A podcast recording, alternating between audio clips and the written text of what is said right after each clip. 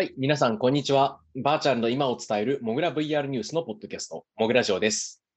モグラジオでは毎週報じている情報やニュースから注目のトピックを紹介、解説していきます。えー、水原さんでございます。はい、パーソナリティは私、副編集長の水原ですと、はい、こちらです。どういうことだ？なんだなんだ？えっと、編集長別に何もしてないですよ。どうぞどうぞ。編集長の寸久保でお送りします。はい、というわけで、こちら、千久保さんです。皆さん、今週もよろしくお願いします。はい、よろしくお願いします。ちょっと変えたんですね。まね突然、自称を名乗り始めるという名乗事態が発生し、はい。一瞬面食らったわけですが、まあ、いつも通りということでね。はい。なんかあったんですか、いや、特に何もないです。なんか、あその場の流れでこういうふうに言ったら面白いかなと思っただけなんですが、ああ、なるほどですね。はい。43回目にして。43回目にして、43回、まあ置いとくとして、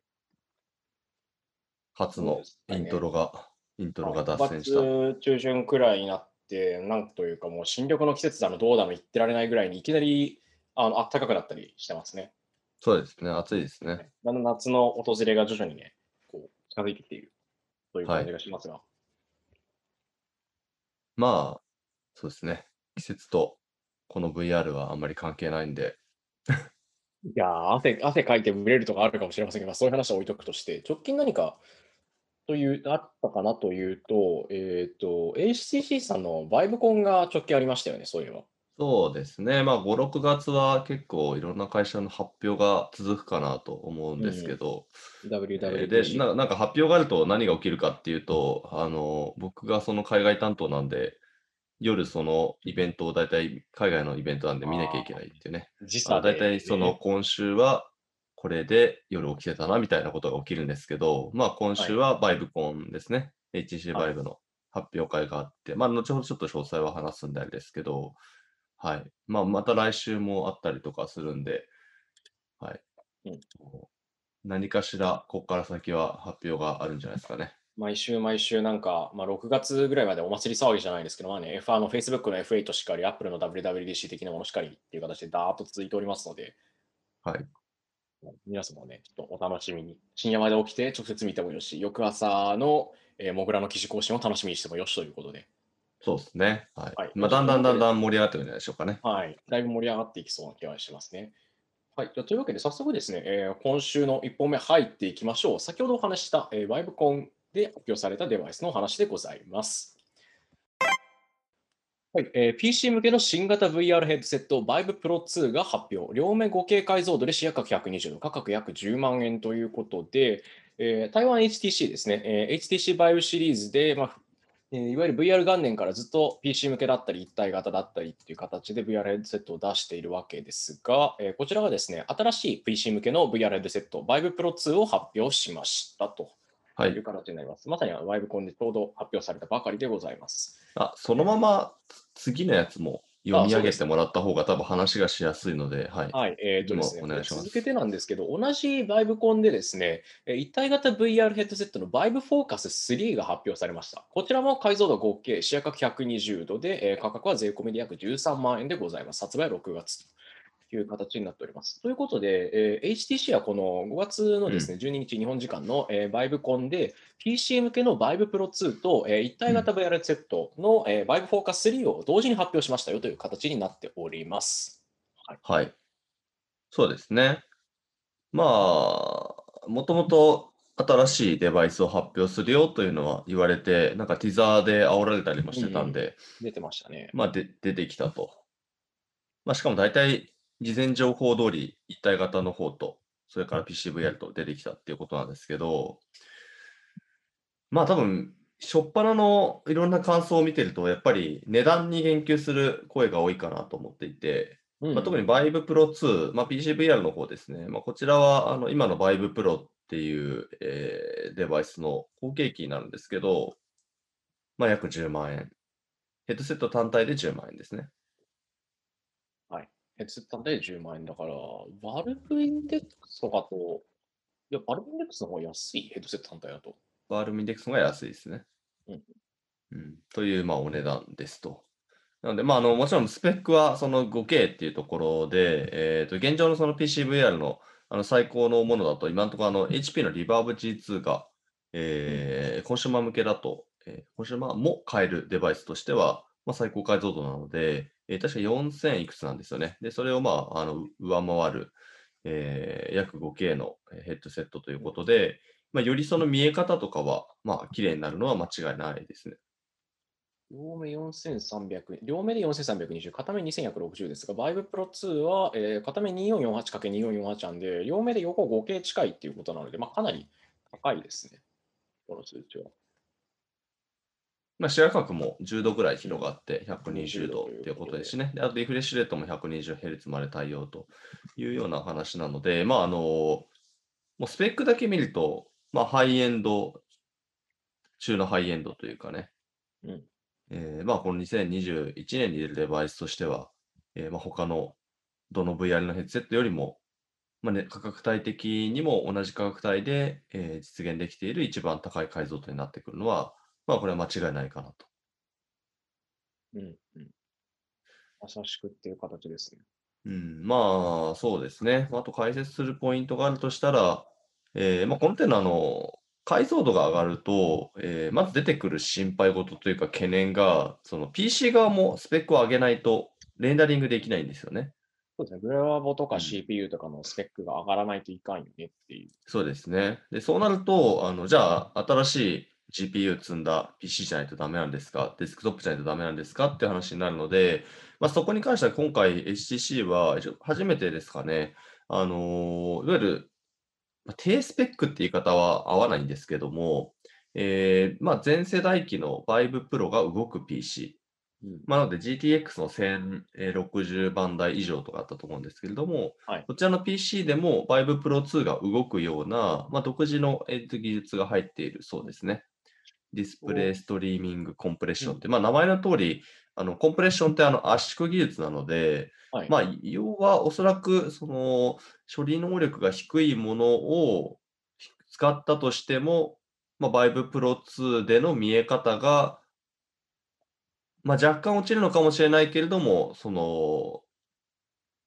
ガタガタになってしまうとか、あのいうことはないような見え方がどうもできるような、えーまあ、独自の圧縮技術というのを GPU メーカーと一緒に開発したということで、NVIDIA、AMD ともえー対応しているというような話が出ていますね。フル解像度、あの製品ページを見ると、まあ、その元々の Vive Pro 2の、はい、フルスペック、まあ、横 5K 近いっていうフル解像度を、えー実現するためには RTX20 以降、20 2000以降のやつだったり、えーと AMD の方だと Radeon の5000のジェネレーションより新しいものってことなんで、うん今の Vive Pro 相当のもの、Vive Pro が動くデバイスであれば問題なく動くけど、その本来のというか、最大スペックで使うためには、やっぱハイスペックにしなきゃいけないよっていう使い方ですね。そのまま乗り換えても全然使えるけどっていう扱いになるのかな。うん、そうですね。まあ、はいあのー今持ってる PC でもできるよっていううん、えーことなんですね。うん、初代 Vive Pro、初代 Vive Pro ってなんか言い方あれですけど、2じゃない方の Vive Pro のえー HMD 単体ってどれぐらいだったっけ？な、フルキットなんか途中から13万ぐらいだった気がするんですけど、あ値段ですか？はい、価格です。まあ値段はそうですね。うん単体で多分10万円前後ぐらいだったんで、ま値段はあまり変わらずですあ、あまね。り変わらずです。はい。というのがこの Vive Pro 2でしたと。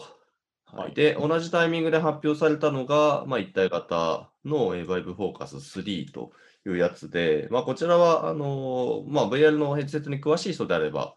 まあ、1、2があったからこその3っていうことなんですけれども、まあ、おそらく知らない方も多いんじゃないかなと思います。まあ、SCC が展開している一体型の VR ヘッドセットのラインナップが Vive Focus という名前でして、えーまあ初代が確か青くて、で、2が白くてみたいな、なんかそんな感じで、あのーバージョンが変わってきているんですけれども、えー、もともとカメラが2キーだったりとか、あとコントローラーが、あの、少しこう、 Oculus Quest のように、あの、なんか、物を掴むとかっていうのに適しているっていうよりは、こう若干棒状のコントローラーだったりだとか、あの、いろいろと、あの、まあ、制限があるような、えーヘッドセットだったかなと思います。で、これが、いわゆる、えーまあ、 Oculus Quest 的なカメラが4機あってとか、えーコントローラーが、えーだいぶこなれたものになってきてとか、まあ、そういったあのところがある程度、えー整ってきて、えープロセッサーも Snapdragon の XR2 という、まあ、 Qualcomm の一番新しいやつですね。あの、 Quest 2にも乗っかってますけれども、そちらが乗っかり、えー発表されましたと。こちらは今までのそのバイブフォーカスシリーズとはだいぶ見違う見た目になってますね。うん、見た目もちょっとすっきりしてますよね。うんうんで、こちらは6月24日発売。いや、解像度、ここまで一体型で上げてくるかという感じですね。でも、クエスト2も3800とかでしたよね、確か。はい600とか800とかあるので、まあ、さらに上げてきて、あのこれ正直あの、パネル同じの使ってるんじゃないかなっていう 気がするんですけど、Vive Pro 2と同じサイズというか、解像度同じなんですよね。うんディ。スプレーと多分、あの、目のところのというか、レンズうんは完全に同じものを使ってそうですよ。そうですね。カメラはフォーカスの頃から増えて4機なので、まあ、だいぶ、あの、デザイン的に、デザイン的にはだいぶ違いますけど、カメラの配置は完全にクエスト味がありますね、これは。そうですね。はい。あと、まあ、バッテリーが、えーヘッドセットのまあ後ろ、カウンターウェイトポジションでついてるんですね。その、ヘねッ。ドセットの重さと釣り合わせるためのうん。位置的な形で。そうですね。でもなんかバッテリー交換が可能だとか、まあいろいろと、あの、当日発表僕見てたんですけども、あの、推しのポイントというのを言っていて、で、結構あの、まあ記事でももうハードウェアのことをほとんど書いたんですけれども、実は発表会では、あの、ハードウェアの話以上にやっていたのが、やっぱりソフトウェアの方の話なんですよね。とか、うんプラットフォームの話をすごいしていて、あのビジネス向けので、そうなんですよ。で、まずこの Vive Focus 3ですね。お値段いくらでしたっけ？お値段に関しては、えーとですね、税込みで13万900円というはい。ということで、まあもうここまで行ってしまうと、そのクエスト2対抗ではないんですよね。価格がちょっともクエスト2う、は、はい、うん。ちなみに価格はとしてはね。税込み4万3000円ぐらいで、えー、翌 4GB の、はい、ベーシックなモデルが買えるので、えっ、と、フォーカス3を買うお金でクエスト2は3台買えるっていう。まあそうですね。なので、コンシューマーっていうふうに考えてしまうと、もう、うんあの、ちょっとこう、競合するようなものではなく、ないということも、まあこれはあの HTC もよく分かっていて、あの、実はこの Vive Focus 3でも話されたのってもうビジネス向けなんですね。な。当然、このデバイイスも、えーエンタープライズ向けというのがもう断られているので、えーとはい一般の人がまず買えるものではないということですね、基本的には。完全にプロユースである。はい。で、プロユースであると。で、プロユースであるからには、そのプロユース向けのいろんなサポートが必要なわけですね。まあ、はい例えば、えーまあ100台一気に動かすってなったら、えー100台全部手でインストールして、コントロあのアプリを全部インストールしてですね。で、じゃあなんか同時に起動するソフトどうするんだっけみたいな、なんかそういう話が出ちゃうわけなんですけれども、まあ、そういうあのマネジメントシステムだったりとか、あとは、えっと、ビジネス向けの、えー今、VR のアプリケーションって、まあ、だんだんとこう、えーまあ、買い切り型のものとかも出てきているので、まあ、そういうそのアプリケーション専用のですね、エンタープライズ向けのアプリストアみたいなのがアクセスできるよとか、非常にあのビジネス向けのですね、様々なえサポートをしていくというのをえ非常にえ強調してえ発表していました。なので、まあもうこのバイブウォーカー3に関しては、もちろんそのコンシューマーとしての見方をしてしまうちょっとおかしくなってしまっていて、え基本的にはもうあのビジネス用途っていうことですね。はい。一般の人は基本的には買えないですし、ターゲットにすらされていないので、まあ、ストアとかがどうなるのかすらもうよくわかんないですね。そう一切語られてなかったんで。Mac Pro とか、あるいはあのエンタープライズ向けだったり、先ほどのワークステーションみたいなポジションの VR ヘッドセットなのかなっていう感じですよ。うん、そうですね。はい。そのワークステーションとか3 30万とか、あと Mac Pro とかも持っていくと100万とか200万とか平気でいったりするレベルなので、そうですね。本当にはいプロフェッショナルが仕事業務だったりで使いますっていう位置づけのデバイス。だと思いますね。はい。で、まあ、かたや、まあ、あの、先に紹介した Vive Pro 2ですけれども、こちらも基本的には、あまり、えーコンシューマー向けっていうような話はなくてですね、えーもちちろんその、まあ、価格帯的にはまあビジネス向けにも入ってくるのかなというのと、えーあとは、まあ、この値段でもいいヘッドセットが欲しい、まあ、コンシューマー向け。ろなので、あのいわゆるバルブインデックスとかを買っている人たちとか、まあ、現行のバイブプロで VR ゲゲームを遊んでいる人たち、もしくはソーシャル VR 遊んでいる人たちみたいなところがターゲットになっているということですね。かなりコアユーザーとかハイエンドユーザーをターゲットにしているっていう路線で考えると、その、言ってしまうと、Facebook が出してる Oculus Quest 2とは全然違う方向に舵を切ってるんですね、HTC は。そうですね。クエスト2はもうた一体型として、まあ、安くバンバン売っていって、しかもうん PC 向けにも接続できて、もうこれ1台で十分っていうポジションを目指しているデバイスなので、それと比べると、もう基本的にはターゲットをずらしてますね。競合しないようにしてますね。ローとかミドルとかっていうレンジだとしたら、こっちはもうあのミドルの真ん中上からハイエンドだったり、その先にある業務用とかエンタープライズっていうところうにターゲットを置いているっていう扱いだと。そうですね。そこは間違いないので、まあ HTC、あの、2016年から見ると、まあもう5年ぐらい経ったんですけれども、まあ見事にターゲットにしているところが変わったというか、もう絞りにかかってますね。うんうんうんうんね。あの、他にもあの同時に発表されていた、ほぼ近いタイミングで発表されていた後付けのモジュールでアイトラッキング、うん視線追跡ですね、にうん。対応しますって話もありましたけど、まあ、このあたりって、まあ、視線追跡ってその、なんでしょうね、ソーシャル VR とかであ目が動いてたりとかすると、まあ、そのプレゼンスが上がってというか、そこにいる感じとかリアリティが上がって嬉しいよねっていう話ももちろんあるんですけど、まあ業務でその、うん。この人は熟練の作業者どこ見てて、そうじゃない人どこ見てるのかっていうデータを取ったりする上でがすごく役に立つっていうのはよく言われてるんですが、まあこういったモジュールをちゃんと出したりするっていうところも含めて、そのオケラス的なところだったり、他のねユーザー向けに、一般ユーザー向けに安い価格で VR セットを、えーローからミドルソ、ローからミドルのユーザーに向けて売るっていうところが、やっぱりだいぶずらしてきてる。うん。そうですね。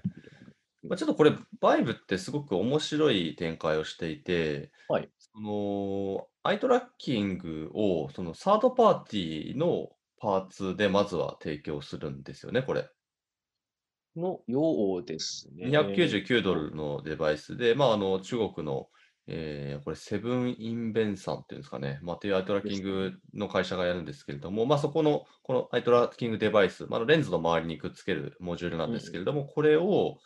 え Vive Pro 2だったりとか、Vive Focus 3にくっつけることで、それぞれのデバイスがアイトラッキング対応しますよという仕掛けになっています。はい。これあの、 VIVE Pro の時代も実は、あ多分日本だとほとんどなかったんですけれども、えー VIVE Cosmos か、 VIVE じゃなくて、 VIVE Cosmos 向けに同じようなことをどうもやっていたということで、あの、でバイブプロはバイブプロ i ってあったじゃないですか。はいはい。で、バイブコスモス i はなかったんですよね。中それはこのサードパーティーがやってるからっていうことなので、まあそう考えると、まあバイブプロ 2i とかバイブフォーカス 3i みたいなのは、まあもしかしたら出てこないってことなのかもしれないですね。うん。うん。あとは、えー先日、これはあのもう2月でしたっけ？に発表されていた、あの、トラッカーですね。新しいトラッカーとか、あはいとは表情トラッキングをする、えーフェイシャルトラッカー。まあ、このあたりにも対応するということで、まあ、これはあの、Vive Pro 2、ん？Vive Pro 2か、Vive Pro 2が、えっと、Steam VR のライトハウスですね。えーいわゆるあのベースステーションっていうあの黒い、えーセンセンサーをは、センサーというか赤外線を照射する装置ですけれども、あ、れに対応してますので、でトラッカーだったりとも一緒に使えるよということで、まあ、このあたりは完全に、まあ、Vive Pro のこう、えー上位互換という形になりますね。だいぶだいぶ。あこれ、本当にトラッカーとかももともとエンタメ、まあ、トラッカーがまた結構面白いところで今話してた、まあ、最初の頃ってその体験施設向けのことを想定してたけど、途中からいろんなユーザーが全身トラッキングとかトラッキングポイントを増やすために使い始めたっていうことで、そっち向けの路線を打ち出そうとしているように見えたんですが、こっちのヘッドセットの方はどっちかっていうと完全プロユース向けっていう。まあでも、そのフルトラやりたいっていう人たちと、うん。まあ多分このデバイスに対してこれだけお金出してもいいって思える方がうん結構いると思うので、うん、そうですね。なので、まあ、あの、決して、その、コンシューマーを切っているというわけではなくて、まあ、うんコンシューマーの中でも特に、その、いい性能のデバイスだったりとか、まさにフルトラのような、えー全身トラッキング、えーというのをやっていきたいという、まあ、比較的そういう、あの、高いニーズを持った人たちには、まあ、提供されるようなデバイスになるってことですね。いわゆるエンスアジスト向けっていうか、その愛好家とか、うんあるいはそれにすごく熱心にやってる人向けっていう感じのポジションなのかなという。そうですね。まあ、いろんな言葉があるかなとは思っていて、まあ、あの、プロシューマーだったりとか、あとは、えゲームでいくと、まあ、いわゆる、あの、ハードコアゲーマーですね。はいうん、っていうような人たち、えー機器に対して、まあ、ある程度あのお金も払っていくような、えー消費額が高いような、えーそういうえー層というのを狙っているってことだと思いますね。というわけで、えあープロシューマーは意味が違いましたね。すみません、失礼しました。あの基本的にはハードコアゲーマーですね。うん、そうですね。はい。えー HTC が PC 向けの新型 VR ヘッドセット、Vive Pro 2および一体型の VR ヘッドセット Vive Focus 3を発表。どちらも両面合計試約120度ということで、えー発売は Vive Pro 2が6月の上旬、えー Focus 3は下旬になっております。Pro 2の方はちなみにもう公式サイトで予約スタートしておりますという感じですね。はい。はい、HTC の路線切り替え、今後どうなるか楽しみでございます。はい、次行きましょう。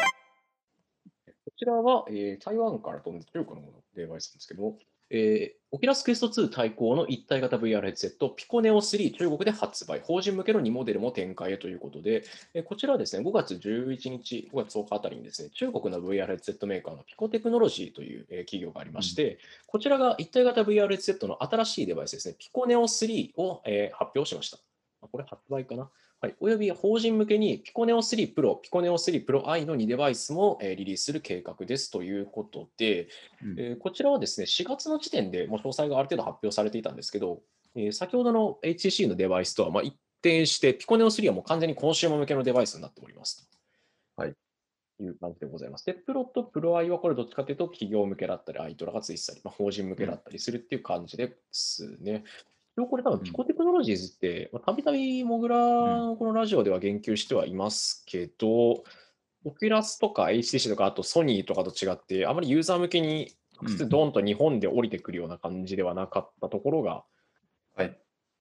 しました。そうですね。まあ、 Pico 自体はすごい、ま、前から動いていたのあで、一体型のデバイスをね、ずっと出すということで、まあ、2016年とかもあのデバイスを初期のものを出す出していたりしたので、でまあ、今回もナンバリングが、まあ、ピコネオ3なんで、もう3世代目です。まあ、他にも、あの、ピコネオっていうのは、あの彼らの6ドフですね。あの、まあ、位置トラッキングができて、で、えーコントローラーもえーついててという、あの、6ドフのデバイスのラインナップなんですけど、まあ、他にもあのピコ G2 とかですね、ピコゴブリンとか、まあ、いわゆるあの、オキュラス GO みたいなタイプの3ドフのデバイスっていうのも、まあ、前々から作っていたので、あのそういう意味では一体型の VR ヘッドセットをずっと作ってきている、えー中国のヘッドセットメーカーってことですね。こちらが、えー今回発表しましたよという形になっております。でそこでですね、またちょっと面白いのが、フォーカス、先ほどあの HG の件で、HG の方で話してた Vive Focus 3うんだったり、あと Oculus Quest 2とかにうん搭載されているですね、チップセットのスナップドラゴン XR2 ってやったんですけども、これうをピコネオ3にですね、乗ってるっていう、うん。ここも一体型の VR セット、カルコムだね、みたいな状況になってきて、結構面白いクアルコム一強になっちゃってますね。他が作れてないんですよね、チップセット。でこれもまた4箇所に、えーカメラがついていて、ハンドコントローラーが、えー一対右手、左手に持ちますっていう形ですね。はい、そうですね。まあそういう意味ではピコはもうあの一体型のメーカーなので、え先ほどのそのバイブフォーカス3の場合は、もうあのクエスト2との競合を避けて、うんビジネス向けってことで言っちゃいましたけれども、ピコネオ3はもう完全にこれは、まあ、 Quest 2と競合というか、同じ価格帯を狙ってきてますよね。そうですね。えっ、と、うん中国国内向けの価格ではありますが、 Neo 3はえー2499元、えー現在の日本円のレートだと大体4万2400円ということで、うん。これ仮にあの、まあそのまま日本にその額で入ってくるとは限らないんですけど、金額で言うと、 Oculus Quest 2の64ギガ版とほぼ同じ価格ですね、これは。そうですね。はい。はいで、この、この数字の、なんだろうな、そのクエスト2との横並びっぷりを、まあ、どう見るかっていうのが、ポイントなんですけれども、はいえっと、まずこのピコのデバイスって、ファーストターゲットは当然中国国内なんですよね。なので、中国国内にクエスト2相当の金額で出していくっていうことが何を意味するかなんですけど、はいまず、 Quest 2に対抗してるかっていうと、多分そうじゃないんですよね。あの価格帯やスペックだったりってとこだとそう、実際そこ横並びに見えるけど、そもそも中国って Facebook 入れてないというか、入れないじゃないですか。そうですよね。はい Great Firewall がありますからね。対抗じゃなくて、その Oculus Quest 2相当のローからミドルのユーザー層に、まあ、主に向けた、えー VR ヘッドセットを一気にその あ他の国だったりのデバイスが入れないうちに自分たちで取っちゃおうぜみたいな風に考えられるかなっていうと、確かにそうだなって。あそうそう、そうなんですよ。なので、おそらくこうピコは中国でのクエスト2のポジションを抑えたいんですよね。先んじてね、うん先んじてというか、まあ、オキュラスとか Facebook 入ってこれないっていう状態で。もう入ってこれないので、まあ、あの入ってこれることが万が一あったとしても、ストアも入ってこれないんですよ。なので、そういう意味では、まあ、ピコがハードウェアを持ち、そして専用のはあのコンテンツストアを持っていれば、えーもう事前に、まあ、対抗できるような状況が作れるわけですよね。まあ、なので、それをもうあの始めたということですね。で、クエスト2が、え少なくとも、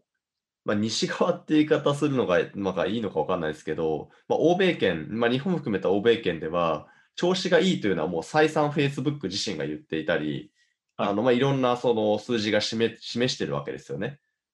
で、コンテンツも10億円以上売れるコンテンツが出たりとかしているのも、これ間違いないわけですね。うん、なので、それをまあ人口10億人の市場に対してまあ出していったら、きっとそこそこ売れますよね。あの、なんていうか、言ってしまえば、その、出せ、えっ、と、オキュラスだったり、Facebook だ、まあ Facebook が進出できない場所において、ある種の、なんでしょうね、その、うーん、なんて言ったらいいんでしょうね、こういうの。うん、まあ、あの、しね、難しい。うん、まあ中国とその、それ以外の市場の、まあこの壁というか、えーその断絶された状態っていうのを、ある意味、非常にうまく、えーついている戦略なんじゃないかなというふうに思っています。もちろん、あの、コンテンツがついてこないと売れないんで、あの、そこのコンテンツストアですね、特に中国の VR のコンテンツって、やっぱり中国製のものってまだまだクオリティレベルが厳しいものも多かったりするので、じゃあピコが何をやっているかというと、これ先日、えー確かピコの話出したような気がするんですけれども、いわゆるクエスト2のコンテンツだったりを、ピコのプラットフォームに持ってこれるようなえーサポートというのを今やってるんですよね。はいはいはい。なので、ピコネオ3のローンチタイトルとかを見ると、えっと、スーパーホットとかあるんですよ。ああ、あの、200万本以上売れてるタイトルですね。すそうですね。もちあもちろんビートセーバーは、あの、まあ、Facebook は買収しちゃったんでないんですけど、あの、スーパーホットとか、もう他にもいくつか、あの、まあ、クエスト2のストアでもそこそこ売れ売れているタイトルというのが、まあ、要は欧米のタイトルが、えーしっかりとそのピコのプラットフォームに乗っかって、中国市場向けにも展開できるようになってるんですよね。うん。まあ、ここの、あのまあ、欧米でクエスト2向けにうまくいってるタイトルが、まあ、中国向けにしっかり出せるという、まあ、このパイプラインですね。これがあのあるっていうのは、まあ、ピコの強みじゃないかなと思います。うんうんその単純にまあユーザーの規模感からしてもものすごく大きいはずなので、うん。そこだけで見ても、十分すぎるぐらいの市場規模が成立しそうですね、これは。そうですね。で、コンテンツが、やっぱり中国は中国のコンテンツではなくて、しっかり欧米のコンテンツを入れてきてたりだとか、あとは、えー PC と接続することで、SteamVR 対応がやっぱできると、それ Oculus Link 的なことができるというのも、えーポイントなんですよ。それは熱いですね。まあ、中国で Steam って、あの、これも正式には展開していないはずなんですけれども、なぜか非常に、なぜか非常にユーザー数が多いという現象が起きている。まあ、PC 向けなんですよができちゃうってことだと思うんですけれども、謎のうん事象が発生してるわけですけれども、まあ、何らかの方法でトンネル作ってるんでしょうけどね。ね、なので、Steam にある VR ゲームっていうのも、まあ、このピコで遊べちゃうわけですよ。ありましたもんね。Steam でしか展開してないタイトルの最大のユーザープラユーザーがいる国は中国っていう事象が発生して笑ったことがあるんですけど、3年ぐらい前に。すごい不思議な現象がね、起きてますけどね。過去棒読みみたいになっちゃいましたが、まあ、うんこういう感じです。いや、だいぶお安いしな。これちなみにプロ版、まあ、法人向けの方がだいたい、えー、と日本円で9万6千円とか、あと、アイトラついてる方は13万円ということで、さすがにあの先ほどのフォーカス3だったりとか、過去の、うんまあ、そういった業務用だったり、プロユース想定のものに近い価格。まあ、これ多分そうですね。オキュラスクエスト2も、法人モデルは確か値段が倍以上してたと思うのですで、まあ、ね、法人向けっていうと、今度はまたこれ並ぶんですよね、いろんなヘッドセットと。まあ、そこら辺は、えーまあ、これ、欧米のあの市場に出てきたとしても、結構価格的には戦えるような、えーうんものになってたりとか、そうん。まあ、あと、アイトラが搭載されちゃ、もう最初から搭載されているはい。えーモデルも出出してきたりするので、えーまあ、こちらも、えー結構その戦う気満々な、えーモデルになってはいますね。で、はい。まあ、ピコに関しては、まあ、中国国内でどこまでいけるのかが、まあ、結構注目したいところと、あと、まあ、日本での発売も、これもされるというふうに、えーもう公言されてますので、えー日本で果たして、まあ、いくらで、まあ、どんなふうに出てくるのかっていうのも楽しみですよね。そうですね、今年の夏に、えっと、ピコの、えっと、日本チームによれば、2021年夏、一般向けに日本でも発売される計画になっているということなので、どうなるかなという感じでございます。はい。というわけで、えー、フォーキュラスケース2対抗の、と言いつつ、対抗ではないという話を今してしまったんですが、の一体型 VR ヘッドセット、ピコネオ3中国で発売、法人向けのモデルも展開へという内容でございました。はい。えー続いて、えーこちらはですね、先ほど出てきました、えーお話にもちょろっとだけ出てきたんですけど、ソニーさんのお話でございます。えーソニーインタラクティブエンターテインメントの、まあ、開発中のデバイスですね。はい。ソニーの次世代 VR システム、PS5 対応の次世代 VR システムは 4K ディスプレイや振動フィードバック搭載かということで、えこちらはですね、えー、メディアの方が、ネベディアのアップロード VR というところがですね、複数の、え信頼できるソースから得た情報として、ソニーが開発中の、まあこれも開発してるっていうのは公言してるんですけど、PS5 向けの次世代 VR システム、まあ、これ、名前はまだ決まってないんですが、こちらのシステムについて、まあこちらのデバイスについてって言っていいかもしれないですね。4K ディスプレイや inside-out 方式のトラッキング、あとは、えー見ている場所とか、あるいはそのレンズの位置というか、によって、えー描画する際の解像度を変える foveated rendering という機能が搭載されるのではないかという話を報じております。これ、はいどっちかといリーク系っていうか、複数のところからこういう話が聞こえてきたぜ系の話でございますね。うん、まあ、そうですね。まあ、こちらは、まあ、そもそもどこまでがちゃんと発表されているかというと、えっと、ソニーが PS5 向けの新しい VR のシステムを作っています。はいえーそれから、えーそれにつ立て続けになんかコントローラーの写真を出してきて、えーなんかすごいコントローラー作ってるよと言いました。でえーまあ、そこから推測されるに、えー次の、えー次世代 VR システムになるものは、えーどうもインサイドアウトトラッキング、えーいわゆるヘッドセットのカメラを使って、えーコントローラーだったりとか、あと自分自身の位置をトラッキングするようだっていうところまでは、えーうんまあ、ほぼ、えー確実な情報として、えー報じられ、まあ、公式からも発表され、その情報をベースに考えられていたというところですね。ただまあ今回新しい話としては、まあ、4K っていう解像度の話だったりとか、まああとはあのさっきの foveated rendering、これやるためには eye tracking が必要なんですよ。これ、これここでまた eye tracking ですね。これ3回連続 eye tracking の話してるんですけど、 eye tracking も乗るようだと。うんあとは、えー振動フィードバックが、なんかヘッドセット本体に乗るんじゃないかって話ですね。これ面白いですよねじ。ゃなくてヘッドセットが震えるっていうのが動くっていう。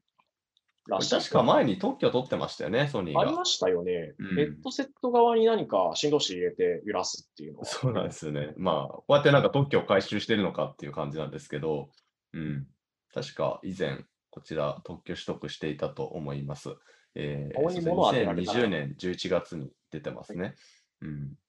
そう顔に物を当てられる VR ってそんないっぱいないと思うんですけどね。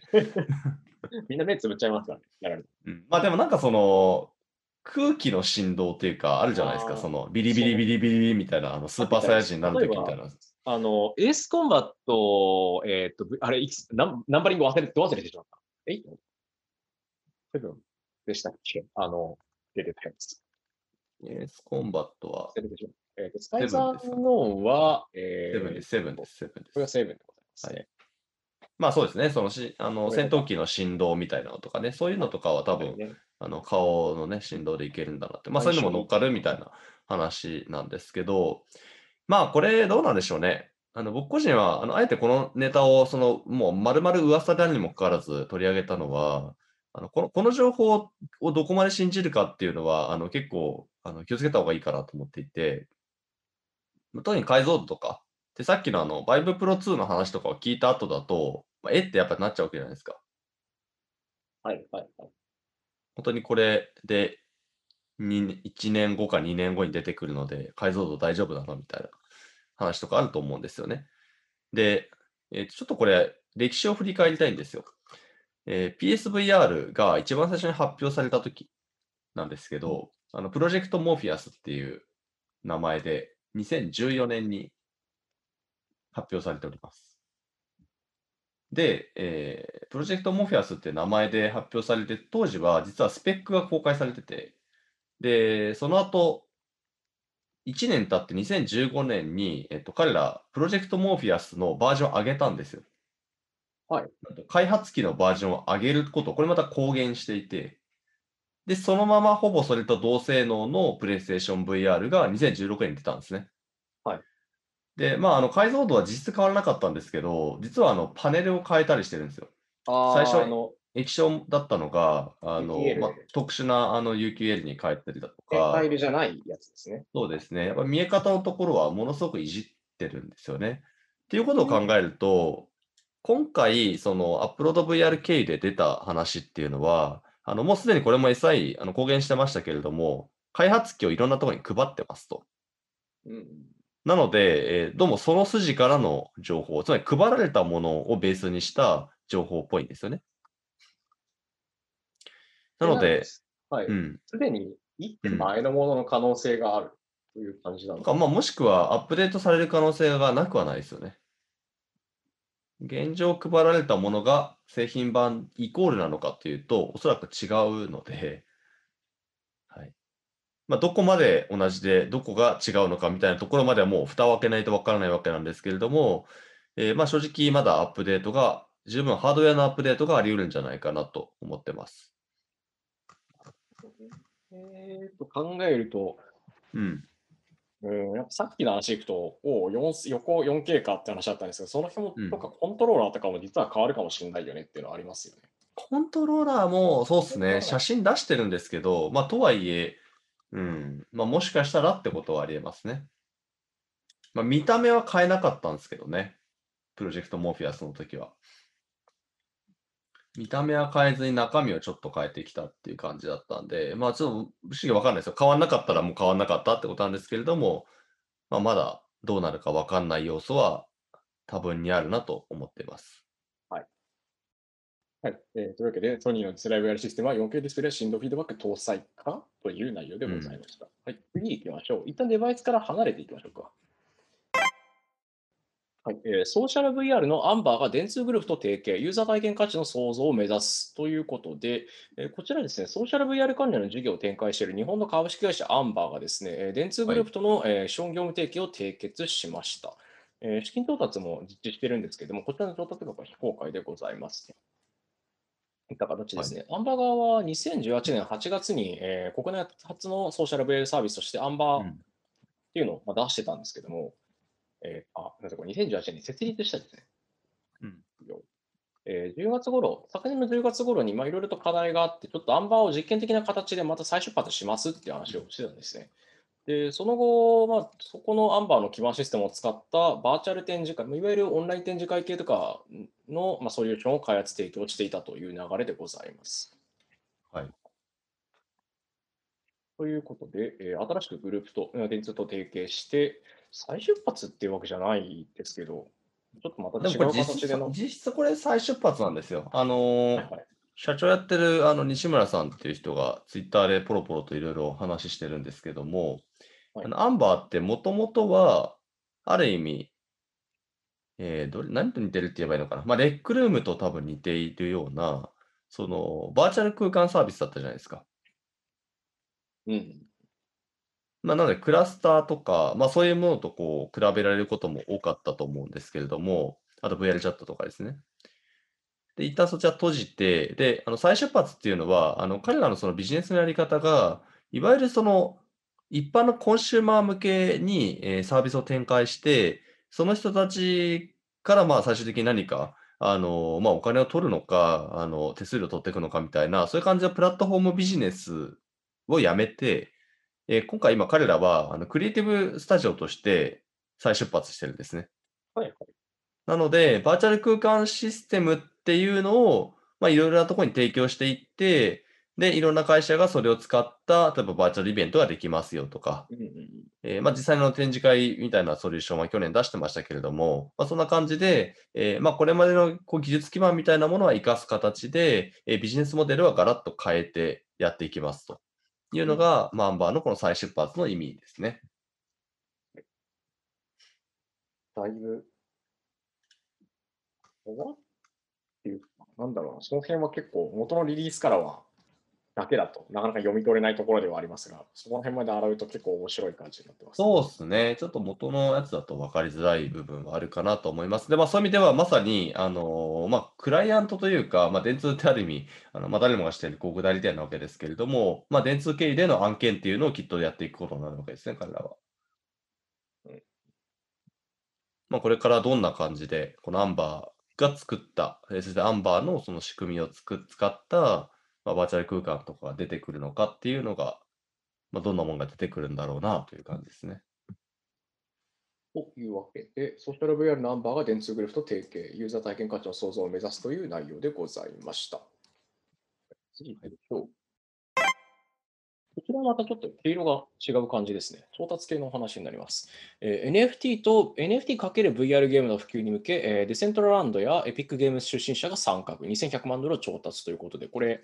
えーとですね、タイトルにこれ書き損ねてるんですけれども、えーとビッグタイムスタジオズという、えーゲームというか、まあ、企業がありまして、ここがですね、約23億円、2100万ドルの資金調達を進めております。えーエピックゲームズだったり、他にも、えー大手のいくつかのですね、スタジオ、ライオットだって、えーとライオット、これは、えーと LOL とか、最近出てるバロラントとかだったりですね、のタイトルを開発しているところ、あとエレクトロニックアーツ、えーとタイタンフォールだったりとか、あと、まあしえー、コールオブデューティーかな。あと、うん直近で日本だと Apex Legends とかを作ってるリスポーンのところですね。はいリスポーンエンターテインメントを持っているところあたりから、えー出身の、ね、メンバーたちが参加しております。で彼らが集まって、コンテンツ開発だったり、他のコンテンツスタジオへの技術普及を進めますっていうことなんですけれども、まあそもそもその NFT×VR ゲームって何ぞやっていう話からですよね、まずは。まあそうですねな。何回か前に話はしたような気はするんですけれども、この3月、4月ぐらいにすごい盛り上がっている、今いた、まあ、今も盛り上がってると思うんですけれども、NFT ですね。大体、えーまあまあ、うんこのトークンというか、そうですね。まあ、ブロックチェーンを使って、えーまあ、デジタルな、えーものに対して、えーまあ、価値を保証するような仕組それみですね。がこ、例えばあのデジタル上にある 3D モデルだったりとか、ものってうん一コピーできちゃう。まあ、いくらでもデータ的にそのコピーされたものと元のコピーさえコピーされたものとコピーした結果できたもののうん。区別が一切つかない状態になってるんですけども、データ的には。うん。まあそこに対してブロックチェーンだったり何がしかの技術を使って、もともこれは大元です、これはパチモンですっていう、まあ、言ってしまえばそこの部分の価値を、うん差異を生むことによって作ろうっていう話なんですけれども、ね例えばあの美術品とか、オンライン上のそのバーチャルな美術品とかだったりの、えー価値保証に使えるとか、あるいはゲーム内のアイテムの申請性の保証だったりに使えるとか、あと、まあ、さ直近だとあのビットコイン的な登記が一番目立っちゃうんですけども、そうですね。まあ、っていうところがあったりしますと。はい。ある種の財産ですので。で、アイテムの利用とか交換とか、複数のそのプラットフォームやゲームの間を超えて、えアイテムをやり取りする、まあ、道具とかゲーム内で使えるもののやり取りができるとかっていったところをですね、考えているっていう感じなんでしょうね。そうですね。まあ、これ実際、あのまあ、まず、そもそもこの会社が何やるのかっていうと、ゲーム作るんですよね。要は。あの、なので、あの NFT っていうのは基本的に別にそれそのものを売りにするというよりは、あの、まあ、裏で動いていく仕組みってことになるので、あの単純にこの、今回のこのビッグタイムスタジオズっていうのは、えーゲームを作っていきますと。VR ゲームを作っていくんですね。で、まあ、その裏の仕組みとして、まさにこの NFT を入れているので、えー結局、そういったアイテムだったりとか、まあ、そういったものが、まあ、価値をちゃんと持っていくようなものだったりとか、まあ、場合によってはゲーム間でやり取りができるとか、いうようなこともどうも考えられるということですね。まあ、どんなゲームになるのかはもうお手並み拝見っていう感じなので、あのまあ、本当にいろんなそのゲームのね、会社がから出てきた人たちがやっているので、うん、まあ、そこがどんな感じの経済圏とか、あるいはゲームになるのかっていうのは結構ようわからんっていうのはありますよね。なんか、ブロックチェーンゲームとかはたびたび、まあ、例えばクリプトキティズっていう、あの、猫をやり取りするっていううん、ゲームがあるんですけど、一言で言うと。うん、で、珍しい毛並みだったりするとそこに価値がつくみたいなのあったりするんですが、うん、あるいはその来歴を見て楽しむとか、うん。どんな形のゲームだったらそれを入れると嬉しいのかっていうところは、かなり違い出てきそうだなっていう。そもそもそのネットワーク効果的に対応しているプラットフォームだったり、システムだったりが多ければ多いほど嬉しいっていう話でもあるんですけど、うん、逆に言うと、そのプラットフォームやゲームタイトルを切り替えたときも別のところの資産が効いてしまうっていうのは、新規参入者減らしちゃう原因にもなりかねないので、うん。要は、えっと前からやってるやつが強すぎて勝てないってやつですよね。うんうん現実っていうゲームは大体そうなってることが多いんですけど、うん。あーその辺どうするかっていうのは多分気に気になるというか、どんな感じになるのかなっていうのはありそうかなと思ってます。そうですね。まあ、概念としてはとてもわかるし、あの、うんやってみたら面白そうではあるんですけどね。まあ、そこは実際にじゃあどうなんのっていうのは、うん、まあ、お手並み拝見っていう感じだと思っていますね。はい。まあ、あとは、あの、まあ、ちょ、こちらでも例で出ている、その、ディセントランドですね。はい。えっと、まあ、こちら、まあ、これも知らない人が多いと思うので、ご説明をすると、うんえーまあ、いわゆるえー仮想通貨の流れで出てきた、えーこれももうあのいわゆる VR チャットのようなソーシャル VR のプラットフォームです。一応トークンの名前、なんだっけな、マナでしたっけ、えーっていうトークンが、えーこの中では使うことができまして、で、えーまあ、このディセントランド実際に、まあ、VR チャットみたいな空間が、えー広がっていると。で、その中の、えーいろんな、えー土地だったりとか、えーもしくはオブジェクトっていうののやり取りにこのマナというトークンを使っていくという形になってまして、えーもう盛り上がったのはまさに仮想通貨の文脈で盛り上がったんですよね。なので、今、その VR のユーザーとかで、このディセントランドとかがめちゃくちゃその面白いんで集まっているみたいな話ってほぼ聞かないじゃないですか。うん。で比較的その、まあ、今の段階だと、まあ、ここは化ける可能性はあるんですけれども、まあ、少しそのコンテンツパワーとしてはすごく弱いプラットフォームだなと、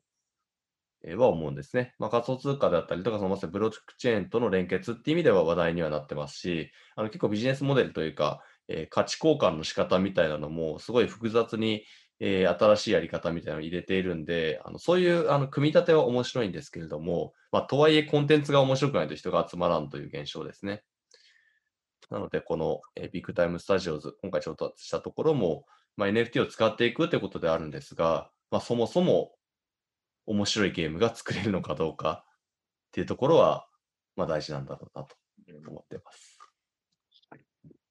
というわけで、えー NFT くくる VR ゲーム普及に向け、えーデセントラランドやビッグ MS 出社が参画した、えービッグタイムスタジオズ、えーこちらが2100万ドル調達どうなるんでしょうねという内容でございました。はい、次行きましょう。こちらまた調達系でございます。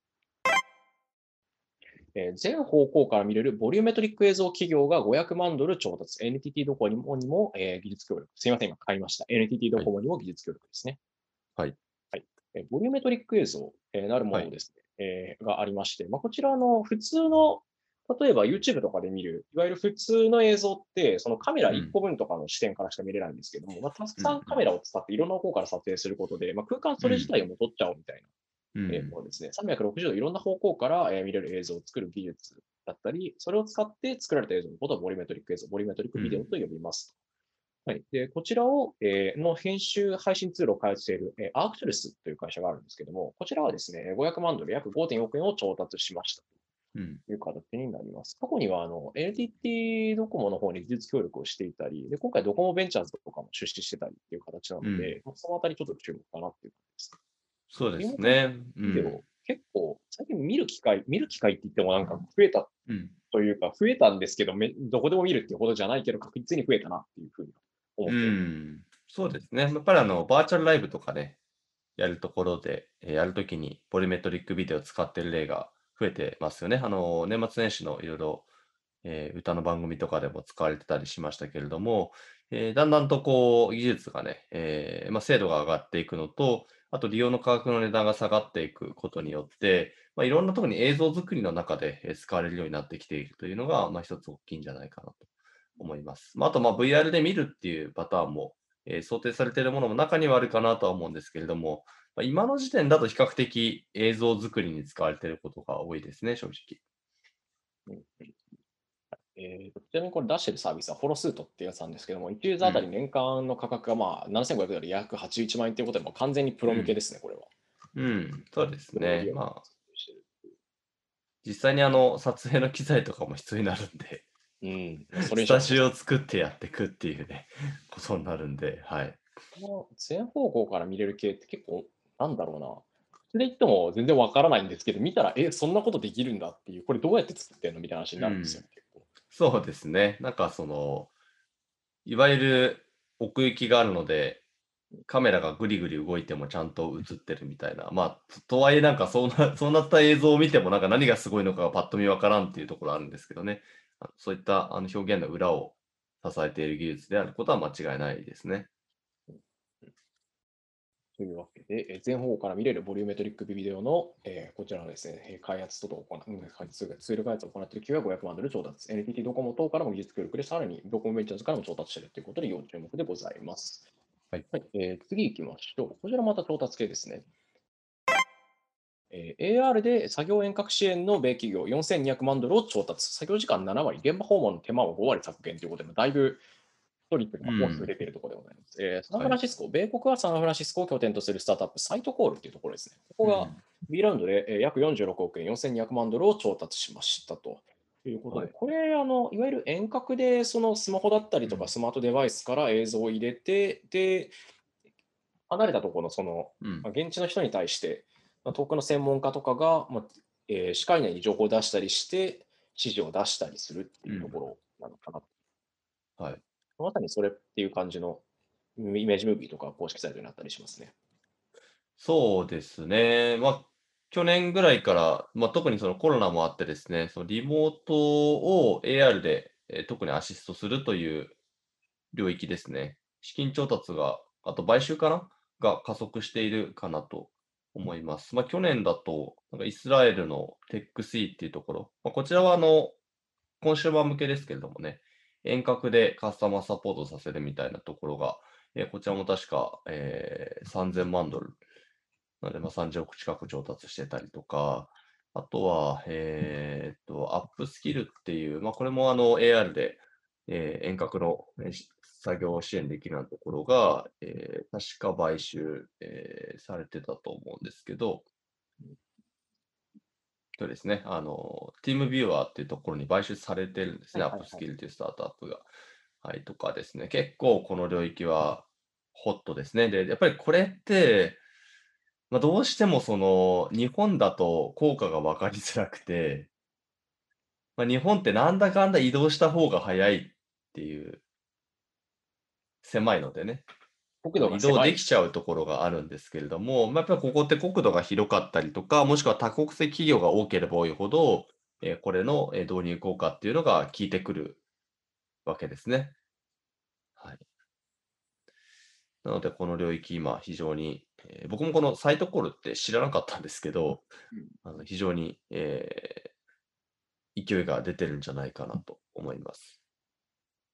あーだいぶこの手のやつって、その作業時間削減とかだったり、うん現場訪問回数自体も減るよっていうところはよく言われてるんですけど、ばっつりここは数字出してるんですよね、公式とかだったり。あの、実は、この手のやつ、ツール使ってるところ、アップルスキルもそうだったんですけど、あの、ちゃんと出すんですよ、数字を。はいはい。だからもうこう明確なんでしょうね、実際に使ってみるとどう変わるかが。うんなので、結構バチッと数字が出ますね、こういうツールは。費用対効果みたいなところだったりとか、も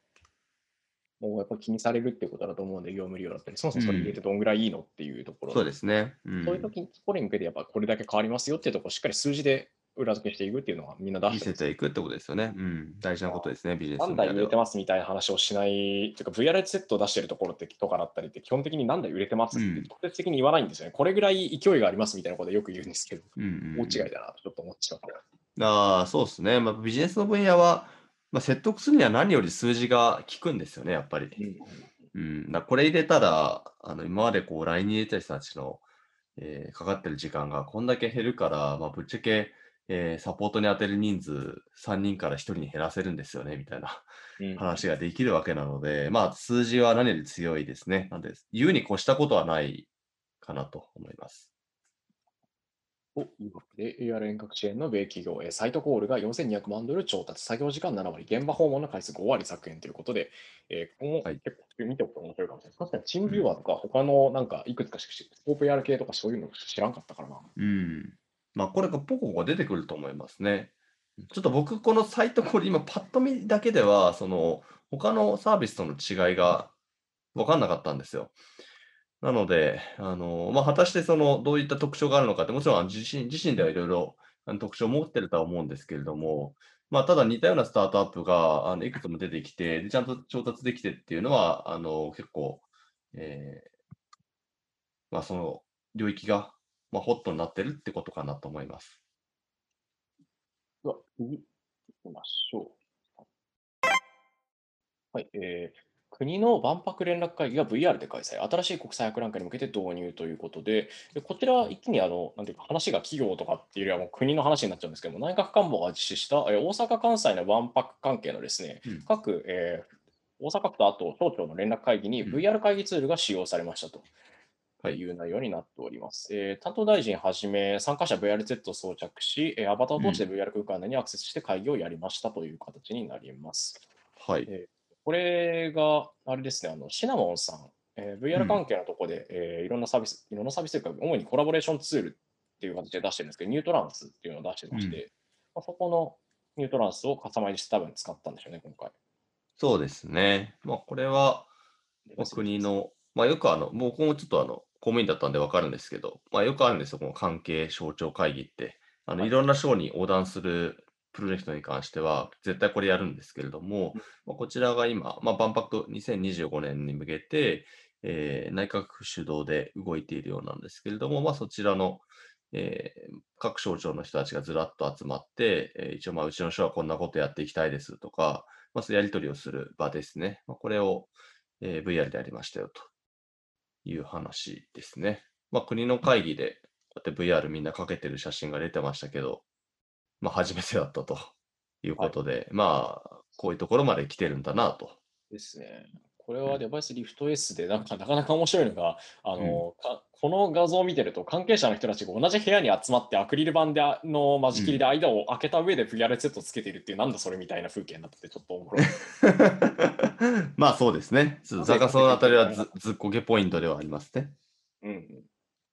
まあ、今回、あの、余談なんですけれども、やっぱ万博が、あの、まあ、オリンピック云々はあるんですけれども、まあ、ある程度その次の、まあ、国として頑張っていく目標の一つにやっぱなっているので、その万博で何やるかっていうのは今すごく議論になってるんですよはい。で、特に、えーその中で入っているのが、リアルとバーチャルを融合させるっていうのが出てるんですね。はい。はい。まあ、どっかで聞いたことがあるような言葉であしてして、まあ、ある意味、この XR の領域がど真ん中になるよう、来るようなテーマというのが入ってますので、まあ、そういう意味では、どういうふうにしていくのかっていうのを、えーまあ、当然国もそうですし、まあ、か関わっている企業もそうですけれども、何かしら作っていかなければいけないということで、まあ、当然そこに関わっている人たちが VR を知らないっていうのはありえないので、まあ、こうやってやっていってもらうっていうのはすごく大事なことかなと思いますね。うん。まあ、これ第、第1弾っていうか序盤ぐらいにしてほしいですね。そうですね。なんせこれでままだ融合してないんで、これ、これバーチャルなだけなんで、はい。はい。まあ、AR もね、ホロレンズとかもやっていただいて、ぜひぜひ。で、そこからさらに5年後の XR のことを考えてもらわなきゃいけないんで、これ大変だと思いますよ。これやっていくのは、本当に。あー技術のことも分かってなきゃいけないし、マジで大変そうですね、これは。うん、5年後の時点で、こう未来を感じさせてワクワクさせるようなものを作んなきゃいけないんですよ。5年後。1年でコロコロ変わる業界だし、世の中もすごい勢いで変わってるしだしな。そうなんですよね。なので結構これは、難儀というか。僕も少しその万博の件は、なんか講演ししてくださいとか、その考え関わってる方々と話することもあるんですけれども、まあ、この部分が一番本当にアイデアをどう出していくのかすら結構難しそうだなというふうには思っています。特に伝語って言われて見通し立つかとか難しいですからね、本当に。5年、うん逆に今作って5年後を古びないものって相当ですよ、それ。相当なんですよ。そうなんですよ。大体のものって5年持たないですからね。うん。というわけで、えー国と万博連絡会議が VR で開催、新しい国ら国際博覧会に向けてこう導入という内容でございました。次行きましょう。こちらちょっと打って変わって、どっちかというと開発系のお話でございますね。はいえーナイアンティックが AR 開発者キット、ナイアンティックライトシップ ARDK のベータ版を提供開始ということで、今、ダダダダーっと読んじゃったんですけれども、はい。えーポケモン GO だったり、あるいはイングレス等々の開発運営で知られているナイアンティックですね。えーこちらが今まで進めてきたですね、リアルワールドプラットフォームっていう、その、なんて言ったらいいんでしょうな、そのナイアンティックが作ってた開発、えープラットフォームって言っても、そのアップストア的な意味でのプラットフォームではない方のプラットフォームですね、うんこれは。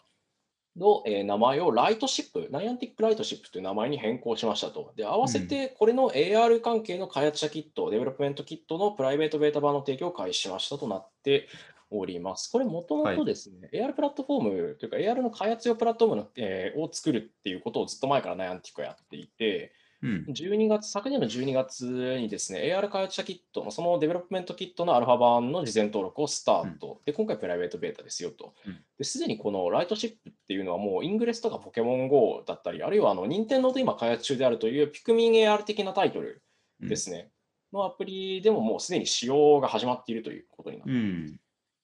ライトシップってちなみになんかあれですね。東大線っていう意味らしいですね。あー東大線、あの、あれですね、えっ、と、東大です船に東大が乗ってる。ライトハウスの、まあ、船版はいはいはい。ですよね。で移動する東大みたいな。はい、な移動していいのかってあります船が深すぎるところにセットして、船の形でセットして、だから港にあるその先導役とか、あるいは導くものっていう感じなんでしょうね。そうですね。うん。なんか名前変えちゃったんだなと思いましたけどね。僕はリアルワールドプラットフォーム結構好きだったんですけどね。かっこいいですよね。いや、もうなんかスケール感がわかるじゃないですか。うんうん。リアルワールドか、みたいな。世界か。このうん全球っていうか地球全体かみたいな感じの大きさですよね。そうそうそう。あ若干ちょっと、あの、なんだろうな。コンセプト、名前の付け方のコンセプト変えたんだなっていう。うんうんまあ、どこの方向に向かってるかを指し示すっていう、まあ、その AR の未来に向けてみたいなことなんだろうなとは思いますけどね。うん、なるほど。うんえーもうこれ実際申し込んで使うと、あの例えばサーバーサイドというかバックエンドの方も彼ら持ってるらしいので、もうコンテンツ作る部分だけに、えー集中できますっていうところが売りにしているらしいですね。で今回のアップデートで、そのマルチプレイヤー機能を強化して8うん人最大でその AR クラウド的な共有ができるう AR, ん。AR の情報のはいだったり、あるいはあのメッシュというか現実空間をスキャンするときの精度が上がったりとか、うん。そういう話をしてたりしました。あと物理強度とか。そうです。ね。まあ、ナインティックがこれまで研究開発でもいろいろ出してきたようなものが、えーまあ、一部、えー使えるようになっていくということで、まあ、いわゆるその、これもまた何度も前で言ってるんですけど、まあ、ナインティック結構その AR に関しては非常に野心的な会社ですよね。もうポケモン GO とか、えーそういうそのコンテンツメーカーではなくて、彼らはプラットフォーマーになろうとしているので、はいその AR のよりその、まあ、根底に流れる部分ですね。まあ、ハードウェアもそうですけれども、その上に乗っかるようなこうシステムっていうものを作ろうとしているので、まあ、ある意味そこの、えー一端が、このまさにライトシップになりますので、えーまあ、気になるその AR の開発の人は、まあ、これもう触っといた方がいいだろうなと思いますね。パブリッシングをやるって話もありますし、そもそもそれでいくと、あの、前の AR クラウドの 6TI の買収だったりも含めて、もうそういったシステムの基盤のところを全部作っちゃおうぜっていう勢いを感じますよね。そうですね。関連企業も買収してたりとか、出資してたりとかするので、まあ、これもう逆に分かりやすいんですけどね、動きとしては。うん。というわけで、えナイアンティックが AR 開発者キット、ナイアンティックライトシップ ARDK のベータ版を提供開始、そしてリアルワールドプラットフォームからナイアンティックライトシップへという内容でございました。はい。はい、えー次行きましょう。なんか今週もだいぶ長くなってしまいましたが、えーニュース関係のやつ、ラストでございます。えー月間ユーザーは1億人以上、時価総額4兆円超え、えー話題沸騰のロブロックス、VR にも強い意欲かということで、はいえーこちらですね、最近は上場して3月ぐらいだったかな、確か。うん。に、えーと、ニューヨーク証券取引所株式、えー証券取引所でいいのかな、名称。に、えー上場したロブロックスっていうそのゲームプラ、オンラインの、えーゲームプラットフォームを運営している企業、まあ、プラットフォームの名前がロブロックス、会社の名前もロブロックスとうん。いう形になっております。えーここのですね、CEO の、えーデイブ、あっちかな、これはデイブさんですね。まあ、デイブさんとしましょうが、えーロブロックスを提供するプラットフォームとして、オキュラスクエスト、まあ、VRZ のオキュラスクエストのプラットフォームは最適なものの一つであるっていう見解を示したと。うんなかなか興味深い話でございますね。えーとそうですね。まああ、入った方がいいですね。改めてうん。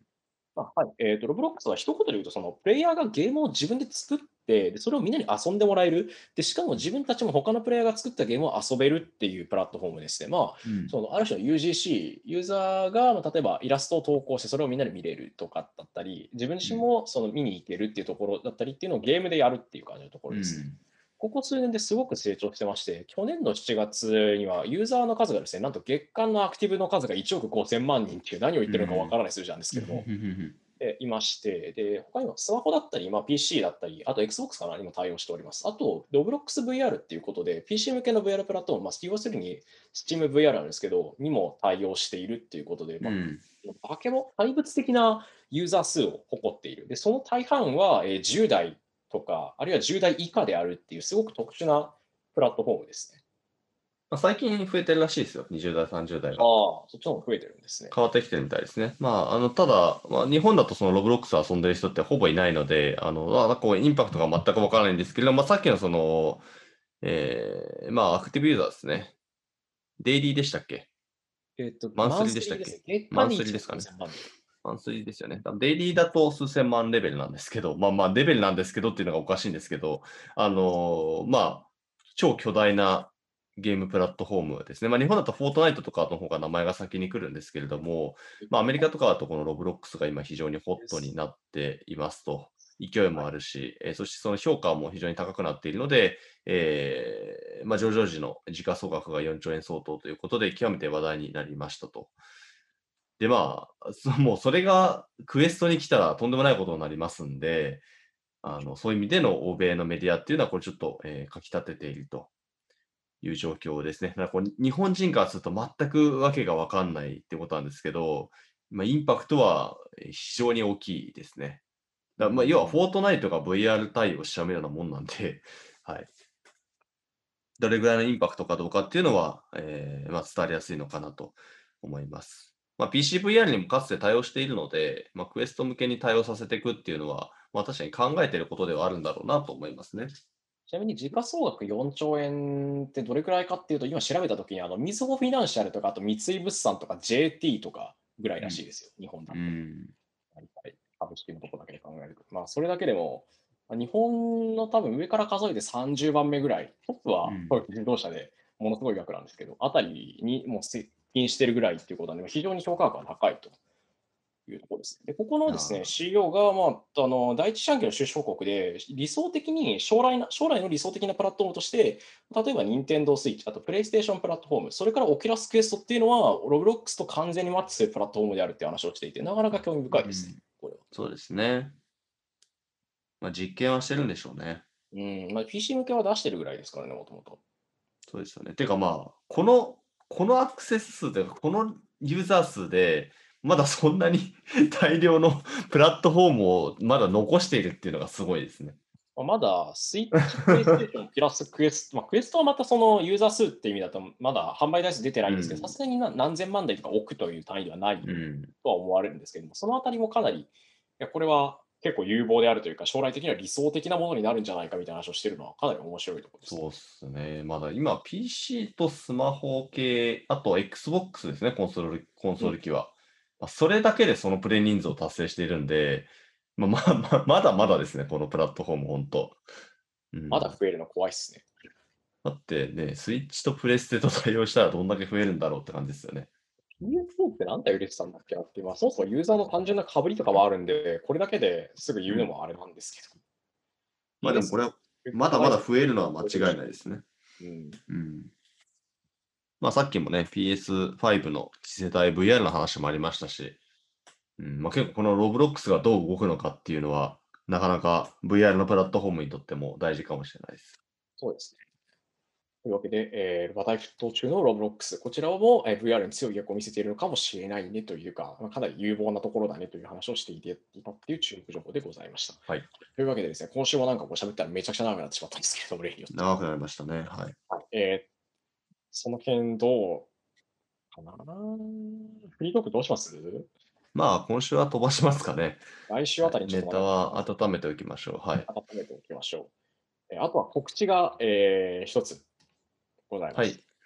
まあ、もぐら、今ね、セミナーをいろいろとやっておりますので、また一個ちょっと新しい告知を出しましたんで、そちらのはい宣伝になります。はいえーはいとですね5月25日に、えー先ほどまで出てたあのロブロックスだったりとか、あるいはフォートナイトだったり、まあ、もちろん VR チャットとか、あるいはクラスターだったりとか、マークだったりとかもするんですけれども、えー弊社のですね、ブレイクポイントさんと、えー一緒に、えーウェビナーとして、フューチャーテックミートアップ、えー第6回、最近話題のメタバースって何業界動向解説というのを25日火曜日の、えー、昼のこれは1時からですね、えー、やります参加費1500円、定員最大100名でございます。さっきあのメタバースの発音がなんかメタバースなのかメタバースなのかよくわからなくなってましたが、忘れてください。はい、はい、ということで、えーまあ、最近あの話題になっているこのメタバース、加速感のまあえーと、現実空間と同じようにいろんな人たちがまあ参加可能で自由に行動できるっていう仮想空間としてメタバースっていうワードがあるんですけども、最近これがですね、まあ、非常にゲーム関連とか、あるいはシリコンバレーとか SNS とか、まあ、ウェブ系ですね、含めて話題になっていると。うん、でこちらの、え解説、あるいは関連業界の最新動向を知る、そして、えメタバースを作ることを目的としているまで、それを目指している企業がなんでこれに取り組んでいるのか等々、ディスカッションを交えて、えお送りしますという内容になっております。はい、まあ、あのメタバースちょっと流行り言葉みたいになっちゃっているので、とはいえ、その使ってる会社によって定義が異なっていたりするんですよね。まあね、そのいわゆる、なんかこう、バーチャル空間をやってるやつをメタバースという場合もあれば、なんかその、ゲいろんなゲームをこう渡り歩けるみたいなのをメタバースと言ったりとか、まあ、いろんなあの定義も出てしまっているんで、少しとこう整理したいですねということで、えメタバースについての、え話を、えすることにしました。で今回特に面白いなと思っているのは、あの最初にあのメタバースの動向っていうのを、えー、シリコンバレーにいるあの VC、ベンチャーキャピタルの方に話をしてもらうことになってまして、あの GFR ファンドっていうところのですね、筒井さんにあの話をいただくことになってます。あの非常にあのシリコンバレーにも長く、えー、いらっしゃってですね、えー、特にこのメタバースだけではなくて、えー、アメリカのスタートアップ動向みたいなのを特にエンタメ領域ですね、非常に、えー、いろんな、えー、インサイトを持っている方なので、どんな話してくるのか僕もすごく楽しみにしていますので、もしよろしければ、えー、ご参加してみてください。はい。というわけで、5月25日にやりますので、えー、ぜひぜひ、こちらメタバースですね、解説解説、えあるいは、えそれを知るセミナーというのをやっております。合わせてね、え直近だともう一個、えっ、ー、と、10、これは20日か。20日の、えー、20日火曜日の午後3時から4時半にかけて、えー、バーチャル YouTuber 最新事情ということで、えーまあ、国内の最新の動向だったり、あるいは PR における、えー、利用事例というか活用事例だったり、あるいはビジネスの展開だったりというところに関して、えー、セミナーを行います。こちらもね、全えー、絶賛募集中です。あすみません、これ20日木曜日でしたね。失礼しました。5月20日木曜日に開催します。ぜひぜひこちらの方も興味ある方はご参加ください。はい、えー、というわけでですね、一気にダーッとこう本編のトークネタからデバイスの話あり、調達の話あり、コンテンツの話ありということで行きまして、そして告知までやらせていただきましたと。えー、というわけで、えー、第43回モグラジオ、5月の、今これ第2週終わるところかな。第3週か。谷のモグラジオ第43回ここまでとなります。皆さん今週もありがとうございました。パーソナリティは私、副編集長の水原由紀と、はい。編集長の寸行でお送りしました。はい、皆さんありがとうございました。また来週。はい、また来週。はい。